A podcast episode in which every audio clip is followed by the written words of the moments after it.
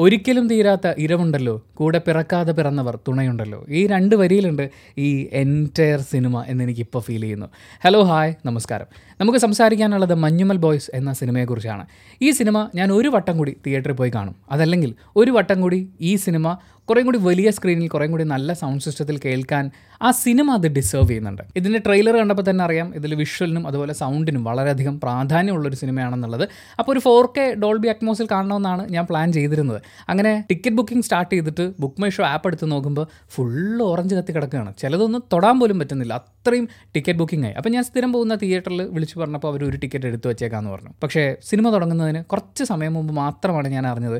എനിക്ക് കിട്ടിയ ടിക്കറ്റ് എന്ന് പറയുന്നത് ഫോർ അല്ല ഡോൾബി അറ്റ്മോസും അല്ല. അത് ഇച്ചിരി വിഷമമുണ്ടാക്കുന്ന കാര്യമാണ്. സിനിമ കണ്ടു കഴിഞ്ഞപ്പോൾ അത് അത്യാവശ്യമായിരുന്നു എന്ന് എനിക്ക് തോന്നുകയും ചെയ്തു. രണ്ടാമത്തെ കാര്യം സിനിമയുടെ ആസ്പെക്ട് റേഷ്യോ ആണ്. ഈ സൈഡിൽ ബാർ വരിക എന്നൊക്കെ ചില ആൾക്കാർ പറയില്ലേ? എന്ന് പറഞ്ഞ പോലത്തെ ഒരു ആസ്പെക്ട് റേഷ്യോ ആണ്. ഉയരത്തിനും ആഴത്തിനും വളരെ ഇമ്പോർട്ടൻസ് ഉള്ളൊരു സിനിമയാണ്. അപ്പോൾ വിഷ്വലി നോക്കുമ്പോഴും ഈ ആസ്പെക്ട് റേഷ്യോ പെർഫെക്റ്റ് ആണ്. പക്ഷെ അങ്ങനെ ഒരു സിനിമ നമ്മൾ കാണുമ്പോൾ അത് കുറച്ചും കൂടി വലുതായിട്ട് കാണണമെങ്കിൽ കുറേ കൂടി വലിയ സ്ക്രീനിൽ കാണണം. അപ്പോൾ ഈ രണ്ട് കാരണങ്ങൾ കൊണ്ട് ഞാൻ ഈ സിനിമ രണ്ടാമതൊരിക്കൽ കൂടി കാണും.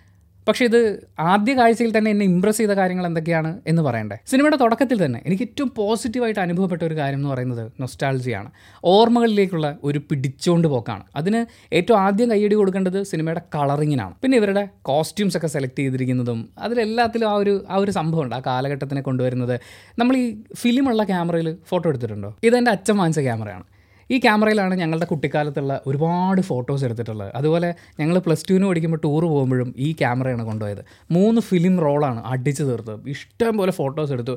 അതിൽ ബഹുഭൂരിപക്ഷവും മിസ്സായിപ്പോയി പക്ഷേ ആ ഫോട്ടോ ഒക്കെ എടുക്കുന്നതിന് വേണ്ടി ഞങ്ങൾ യാത്ര ചെയ്ത ഞങ്ങളുടെയും ഊട്ടി കൊടൈക്കനാൽ ട്രിപ്പൊക്കെ ആയിരുന്നു. അപ്പോൾ ആ സമയത്ത് ഞങ്ങൾ ഓരോരുത്തരും എടുത്തിട്ടുള്ള ഫോട്ടോസ് അതിൽ വന്നിട്ടുള്ള കളറിങ്സ് നിങ്ങൾക്ക് തന്നെ ഇപ്പോൾ കാണാവുന്നതാണ്. അതിൽ ആ ഗ്രീൻ കളറിന് കിട്ടിയിട്ടുള്ള ഒരു ഇമ്പോർട്ടൻസ് ഉണ്ടല്ലോ. അതിൽ ഓരോ ഡ്രസ്സാണെങ്കിലും ഈ ഫോട്ടോസിൽ കാണുന്ന കാലഘട്ടത്തിനെ അവർ റീക്രിയേറ്റ് ചെയ്തു എന്നേ. അത് അടിപൊളിയായിരുന്നു. മാത്രമല്ല അവരുടെയൊക്കെ ആറ്റിറ്റ്യൂഡിലും എല്ലാത്തിലും ആ ഒരു ആ ഒരു എലമെന്റ് വല്ലാണ്ട് ഉണ്ടായിരുന്നു. അതെനിക്ക് വളരെ വളരെ വളരെയധികം ഇഷ്ടപ്പെട്ടു. അത് പറയുമ്പോൾ ഇതിനെ കണക്ട് ചെയ്ത് പറയാവുന്ന ആ വലിയ പോസിറ്റീവ് ഇതിന്റെ വിഷ്വൽ സൈഡാണ് ഞാൻ പറഞ്ഞു കളറിങ് പരിപാടിയൊക്കെ അടിപൊളിയായിരുന്നു എന്ന് ഒരു രക്ഷയില്ലായിരുന്നു. അതിന്റെ ബ്യൂട്ടി മുഴുവൻ നമുക്ക് ആസ്വദിക്കാൻ പറ്റുന്നു. അതായത് ഈ പോകുന്ന സ്ഥലം കൊടൈക്കനാൽ അല്ലെങ്കിൽ ഗുണ കേവ് എന്നൊക്കെ പറയുന്നത് പ്രകൃതിയുടെ ഭംഗി നോക്കുമുണ്ടല്ലോ അത് അത്രയും നമ്മളെ ഇങ്ങനെ വലിച്ചടുപ്പിക്കുന്നത് പോലെയാണ്. പക്ഷേ ആ വലിച്ചടുപ്പിക്കുന്നത് ഒരു വലിയ ഡേഞ്ചർ സോണിലേക്കാണ് അതായത് ഈ വശ്യമായ ഭംഗി എന്ന് പറയുമ്പോൾ ആ ഭംഗിയുടെ പീക്ക് പോയിന്റിലേക്ക് പോകാൻ നോക്കുന്തോറും നമ്മളെ കാത്തിരിക്കുന്നത് മരണമാണെന്ന് പറയുന്ന പോലെ ആ ഭീതിയും എന്നാൽ ആ ഭംഗിയും ഇത് രണ്ടും മിക്സ് ചെയ്ത് അവർ വിഷ്വലിൽ കൊണ്ടുവന്നിട്ടുണ്ട്. അതിന് വളരെയധികം സഹായിച്ചിട്ടുള്ള ഒന്നെന്ന് പറയുന്നത് അതിന്റെ ആസ്പെക്ട് റേഷ്യോ അവർ സെലക്ട് ചെയ്തിരിക്കുന്നതാണ്. പിന്നെ ടോട്ടൽ വിഷ്വൽ അടിപൊളിയാണ് ഗംഭീരമായിട്ട് അവർ ചെയ്തിട്ടുണ്ട്.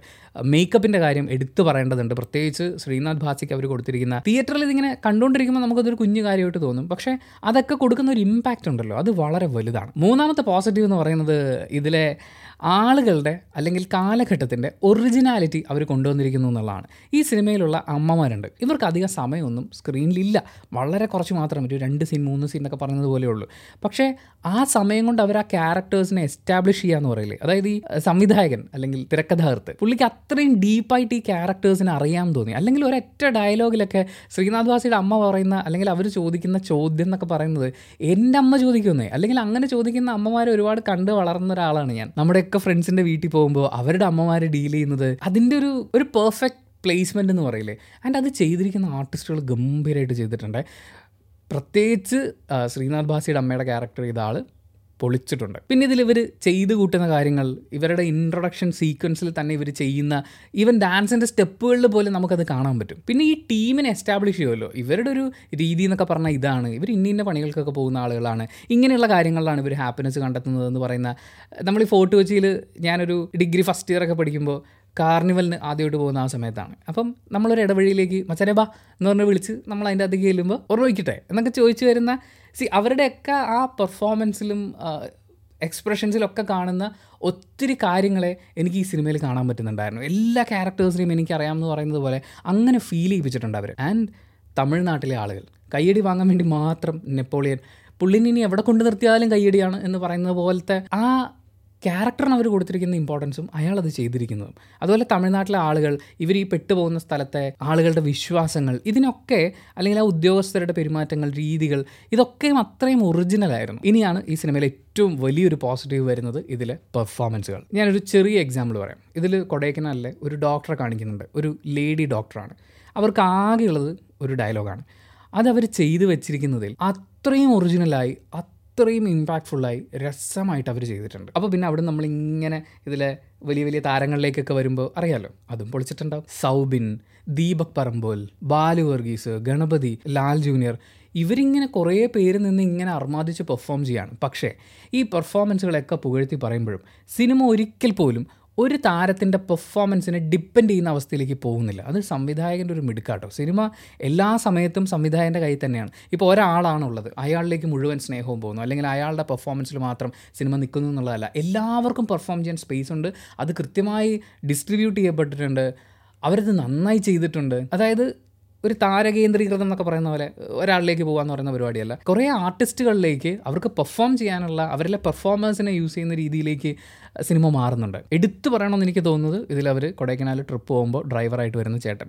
ഐ എം സോറി നിങ്ങളുടെ പേര് ഞാൻ നോക്കിയില്ല അത് നിങ്ങൾ അടിപൊളിയായിരുന്നു. അടിപൊളി എന്ന് പറഞ്ഞു കഴിഞ്ഞാൽ പ്രത്യേകിച്ച് ഇമോഷണൽ സാധനങ്ങളിലേക്കൊക്കെ വരുമ്പോൾ സൂപ്പറായിരുന്നു. ഇനി ഈ സിനിമയുടെ ദി ബെസ്റ്റ് പാർട്ട് എന്ന് എനിക്ക് ഫീൽ ചെയ്ത കാര്യം അത് ഇതിന്റെ മ്യൂസിക്കാണ് ടോട്ടൽ സൗണ്ടിനെ ഞാൻ പറയും കേട്ടോ. ഇതിനകത്ത് ഇവർ കുഴിയിലൊക്കെ പെട്ടതിന് ശേഷമുള്ള ഈ സൗണ്ടിന്റെ വേരിയേഷൻസ് ഉണ്ട്. കുഴിക്കകത്തുനിന്ന് ഒരാൾ വിളിക്കുമ്പോൾ നമ്മൾ കേൾക്കുന്ന സൗണ്ടില്ലേ അത് മറ്റേ വലിയ സൗണ്ടിൽ ഈ പ്രേക്ഷകർക്ക് ഇങ്ങനെ സ്പൂൺ ഫീഡ് ചെയ്യാൻ എന്നുള്ള രീതിയിൽ കൊടുക്കുന്നതിന് പകരം അതിന് അതിന്റെ ഒറിജിനാലിറ്റി ഡീൽ ചെയ്യുന്ന പോലെ അവർ ചെയ്തിട്ടുണ്ട്. അതൊക്കെ കൂടി കേട്ട് കഴിയുമ്പോഴാണ് എനിക്ക് ഫീൽ ചെയ്തത് കുറച്ചും കൂടി നല്ല സൗണ്ടിങ് ഉള്ള അറ്റ്മോസ് ഉള്ള ഒരു തിയേറ്ററിൽ തന്നെ കാണണമെന്നുള്ളത് അത് സൗണ്ടിങ് ഇനി മ്യൂസിക്കിലേക്ക് വരുമ്പോൾ ഈ സിനിമ കഴിഞ്ഞ് പുറത്തേക്ക് ഇറങ്ങി ബൈക്ക് എടുത്ത് ഞാൻ ഇങ്ങനെ വീട്ടിലേക്ക് വരികയാണ്. അപ്പോൾ എന്റെ മനസ്സിൽ വന്നുകൊണ്ടിരുന്ന പാട്ട് എന്ന് പറയുന്നത് ചെരാതുകൾ എന്ന് പറയുന്ന പാട്ടില്ലേ? കുമ്പളങ്ങി നൈറ്റ്സിലെ അതിനകത്ത് മകനെ ഞാനുണ്ട് അരികത്തൊരു കാണ കണ്ണോരമായി. കണ്ണോരമായി അല്ലേ ആ. എന്ന് പറയുന്ന ആ പാട്ടിന്റെ ആ ആ ഒരു പോർഷൻ ഉണ്ടല്ലോ. അതിങ്ങനെ റിപ്പീറ്റ് വരുന്നുണ്ടായിരുന്നു. എനിക്ക് ഏതോ ഒരു ബീജം ഇങ്ങനെ കയറിപ്പോയ സമയത്തോ അങ്ങനെ എന്തോ കണക്റ്റ് ആയതാണ്. പിന്നെ ആ ട്യൂൺ എന്റെ മനസ്സിൽ കിടപ്പുണ്ട്. അത് സിനിമ കഴിഞ്ഞിട്ടുള്ള കാര്യമാണ്. കണ്ടുകൊണ്ടിരിക്കുന്ന അത്രയും സമയവും ഇതിന്റെ ഒരു തീക്ഷ്ണതയുണ്ടല്ലോ. ഇവർ ഈ മറ്റേ കുഴിക്കകത്തേക്ക് സ്പോയിലർ ആവോ? സ്പോയിലർ ഒന്നുമില്ല. എല്ലാവർക്കും അറിയാവുന്ന ഒരു കഥയാണ്. അല്ലെങ്കിൽ ട്രെയിലർ കണ്ടാൽ നമുക്ക് ഊഹിക്കാവുന്ന ഒരു കഥയാണ്. അപ്പോൾ അതിലെ ആ ഉദ്വേഗഭരിതമായ നിമിഷങ്ങളെ കവർ ചെയ്യുക അതുപോലെ തന്നെ ഇതിൽ രസകരമായ മൊമെന്റുകളെ കവർ ചെയ്യുക അതൊക്കെയും അടിപൊളിയായിട്ട് ഇവർ ചെയ്തിട്ടുണ്ട്. ശരിക്കും ഈ സിനിമയിൽ ഇതിലെ ആ കുഴി യാത്ര യാത്ര അതൊക്കെയായിട്ട് ബന്ധപ്പെട്ടിട്ട് സുഷിൻ ചെയ്തിരിക്കുന്ന കാര്യങ്ങളൊക്കെ കേട്ടപ്പോൾ മലയം കുഞ്ഞ് എ ആർ റഹ്മാൻ ചെയ്യേണ്ടായിരുന്നു. അത് സുഷിൻ ശ്യാം തന്നെ ചെയ്താൽ മതിയായിരുന്നു എന്നൊരു അഭിപ്രായം എനിക്കുണ്ട്. പിന്നെ ഈ സിനിമയിലെ ഇമോഷൻസ് അവർ കുട്ടികളെ യൂസ് ചെയ്തിരിക്കുന്നത് ഗംഭീരമായിട്ടാണ്. ഒരു പക്ഷേ ആ കുട്ടികളും ആ സീക്വൻസുകളും അങ്ങനെ ബ്ലെൻഡ് ചെയ്ത് പോയില്ലായിരുന്നെങ്കിൽ ഇതിലെ ഇമോഷൻസ് ഇത്രയും വർക്കാവില്ലായിരുന്നു എന്ന് എനിക്ക് തോന്നി. ഒന്നെങ്കിൽ അത് തുടക്കത്തിൽ പല സിനിമകളിലും കാണിക്കുന്ന പോലെ തുടക്കത്തിൽ കുറച്ച് ഫ്ലാഷ് ബാക്ക് സാധനങ്ങളൊക്കെ കാണിച്ചതിന് ശേഷം വർഷങ്ങൾക്ക് ശേഷം എന്ന് എഴുതി കാണിച്ചിട്ട് ഇങ്ങനെ കൊണ്ടുവരായിരുന്നു. അതല്ലെങ്കിൽ ഇവരുടെ വർത്താനം പറച്ചിലൊക്കെ വേണമെങ്കിൽ കൊണ്ടുവരാനും പക്ഷെ അങ്ങനെയൊക്കെ കൊണ്ടുവരുന്നതിന് പകരം ഈ സിനിമയിൽ ഉപയോഗിച്ചിരിക്കുന്ന രീതി അതെനിക്ക് വളരെയധികം ഇഷ്ടപ്പെട്ടു. അതിൽ ഒരു ഷോട്ടുണ്ട് എനിക്ക് ഒത്തിരി പുകഴ്ത്തി പറയണമെന്നുണ്ട്. പക്ഷേ അത് തിയേറ്ററിൽ കണ്ടപ്പോൾ എനിക്ക് കിട്ടിയ ഒരു ഒരു ത്രില്ലുണ്ട്. അത് ബാക്കിയുള്ളവർക്ക് കിട്ടട്ടെ എന്ന് വിചാരിച്ചിട്ട് ഞാനത് ഒഴിവാക്കാണ്. പക്ഷേ അത് അടിപൊളിയായിരുന്നു. പിന്നെ പറയേണ്ടത് ഇതിന്റെ ക്ലൈമാക്സ് ആണ്. ക്ലൈമാക്സിനെ കുറിച്ച് സ്പോയിലർ ഇല്ലാതെ എങ്ങനെ പറയുമെന്ന് ചോദിച്ചാൽ സി ഇതൊരു ഒറിജിനലി നടന്ന കഥയൊക്കെ തന്നെയാണ്. അതുകൊണ്ട് തന്നെ എല്ലാവർക്കും അറിയാവുന്നതുമാണ്. പക്ഷേ ഏതൊരു സിനിമയും സാധാരണ ഇത്തരത്തിലുള്ള സിനിമകളാണെങ്കിൽ അത് ഏത് പോയിന്റിൽ കൊണ്ടുവന്ന് നിൽക്കുമോ അവിടെ നിൽക്കുന്നതിന് പകരം വേറൊരു സ്ഥലത്താണ് ഇത് കൊണ്ടുപോയി എന്താ പറയുക അതിന്റെ ഒരു എൻ പോയിന്റ് അവർ സെറ്റ് ചെയ്തിരിക്കുന്നത്. അതിലവരെല്ലാം കവർ ചെയ്തു. അതായത് ഇങ്ങനത്തെ സർവൈവൽ പരിപാടികൾ അല്ലെങ്കിൽ അത്തരത്തിലുള്ള സിനിമകളൊക്കെ വരുമ്പോൾ അതിലവർ പലപ്പോഴും സ്കിപ്പ് ചെയ്യുന്ന ഒരു പാർട്ടിനെ ഈ സിനിമയിൽ പ്ലേസ് ചെയ്തിരിക്കുന്നത് എനിക്ക് അടിപൊളിയായിരുന്നു. പിന്നെ ഏറ്റവും പ്രധാനപ്പെട്ട കാര്യം ഇതൊരു റിമൈൻഡറാണ് നിങ്ങൾ ഈ സിനിമ കണ്ടു കഴിയുമ്പോൾ ഇതിലെ സൗഹൃദം ഇതിലെ സ്നേഹം വിട്ടുകൊടുക്കാതെ ഇങ്ങനെ പിടിച്ചു നിൽക്കുന്നതിന്റെ ഒരു അങ്ങനത്തെ ഫീലുകളൊക്കെ നമുക്കുണ്ടാവും. അതിന്റെ ഒരു സന്തോഷം ഉണ്ടാവും. ഏറ്റവും അവസാനം കണ്ണൊന്ന് നനയും. പക്ഷേ ഇതെല്ലാം കഴിഞ്ഞിട്ട് ഈ സിനിമയൊക്കെ കണ്ടു കഴിയുമ്പോൾ എന്തായാലും ട്രിപ്പ് പോകാൻ ഒരു മൂടൊക്കെ വരും. എനിക്ക് നല്ല മൂടുണ്ട് അങ്ങനെ നമ്മൾ എവിടെ യാത്ര പോവുകയാണെങ്കിലും പരിചയമില്ലാത്തൊരു സ്ഥലത്തേക്ക് പോകുമ്പോൾ ആ സ്ഥലത്തിനെ അവിടുത്തെ പ്രകൃതിയെ അവിടുത്തെ ആളുകൾ പറയുന്ന കാര്യങ്ങളെ പിന്നെ അവിടെ എഴുതി വെച്ചിരിക്കുന്ന സൈൻ ബോർഡുകളെ അതൊക്കെ ഒന്ന് വായിക്കാനും മനസ്സിലാക്കാനും അതിനെ റെസ്പെക്റ്റ് ചെയ്യാനും അനാവശ്യമായി മറ്റേ ഓവറാക്കരുതെന്ന് പറയില്ലേ? അങ്ങനെ ഓവറാക്കി ചളമാക്കാതെ സേഫായിട്ട് പോയി വരിക എന്ന് പറയുന്നൊരു ഒരു റിമൈൻഡറാണ് പ്രത്യേകിച്ച് വെക്കേഷൻ സമയമൊക്കെ വരികയാണ്. വെക്കേഷൻ മുമ്പ് എല്ലാവരും ഈ പടം കാണുകയാണെന്നുണ്ടെങ്കിൽ ചൂട് കൂടുമ്പോൾ എന്തായാലും എല്ലാവരും ഓടിപ്പിടിച്ച് മൂന്നാർ കൊടൈക്കനാൽ ഊട്ടി മൈസൂരൊക്കെ പോകാൻ സാധ്യതയുണ്ട്. പക്ഷേ ശ്രദ്ധിക്കേണ്ട കുറച്ച് കാര്യങ്ങൾ അത് ഈ പടത്തിലുണ്ട്. ഇനി ഇതിൽ എന്തെങ്കിലും നെഗറ്റീവായി ഫീൽ ചെയ്തിട്ടുണ്ടോ എന്ന് ചോദിച്ചു കഴിഞ്ഞാൽ ഇതിലെ വളരെ പ്രധാനപ്പെട്ട ട്വിസ്റ്റിംഗ് എലമെന്റ് ഉണ്ടല്ലോ. അത് സംഭവിച്ചതിന് ശേഷം ഇവരുടെ ഒരു കാത്തിരിപ്പ് അങ്ങനത്തെ കുറച്ച് സംഭവങ്ങളുണ്ട്.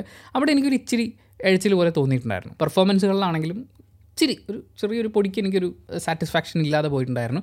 പക്ഷെ അത് പടം കഴിയുമ്പോഴേക്കും നമ്മൾ അതിൽ നിന്നൊക്കെ വിടും. എന്നെ സംബന്ധിച്ച് മഞ്ഞുമൽ ബോയ്സ് അത്യാവശ്യം രസമായിട്ട് ചെയ്തിട്ടുള്ള ഇമോഷണലി നമ്മളെ കണക്ട് ചെയ്യുന്ന ഒരു വട്ടം തിയേറ്ററിൽ പോയി കണ്ടു നോക്കാവുന്ന. ആ ഒരു വട്ടം എന്ന് പറയുന്നത് തിയേറ്റർ വാച്ചാണ് ഒരു വട്ടം തിയേറ്ററിൽ പോയി എക്സ്പീരിയൻസ് ചെയ്യാവുന്ന ഒരു സിനിമയാണ്. ഫോർ കെ ഡോൾബി അറ്റ്മോസ് മറക്കാതിരിക്കുക. ആൻഡ് ഇത് എന്റെ മാത്രം അഭിപ്രായമാണ്. ചിലപ്പോൾ നിങ്ങളുടെ അഭിപ്രായം വ്യത്യസ്തമായിരിക്കും. അങ്ങനെയാണെങ്കിൽ ആ അഭിപ്രായം കമന്റ് ബോക്സിൽ രേഖപ്പെടുത്തുക. അതും കൂടി വായിച്ചിട്ട് സിനിമയ്ക്ക് പോകണോ വേണ്ടോ തീരുമാനിക്കുന്ന ആളുകൾക്ക് അതൊരു സഹായമായിരിക്കും. അപ്പോൾ thank you so much for watching this video video ഇഷ്ടപ്പെട്ടാൽ ലൈക്ക് ചെയ്യുക കമന്റ് ചെയ്യുക ഷെയർ ചെയ്യുക സബ്സ്ക്രൈബ് ചെയ്യുന്ന കാര്യം പരിഗണിക്കുക. long live cinema.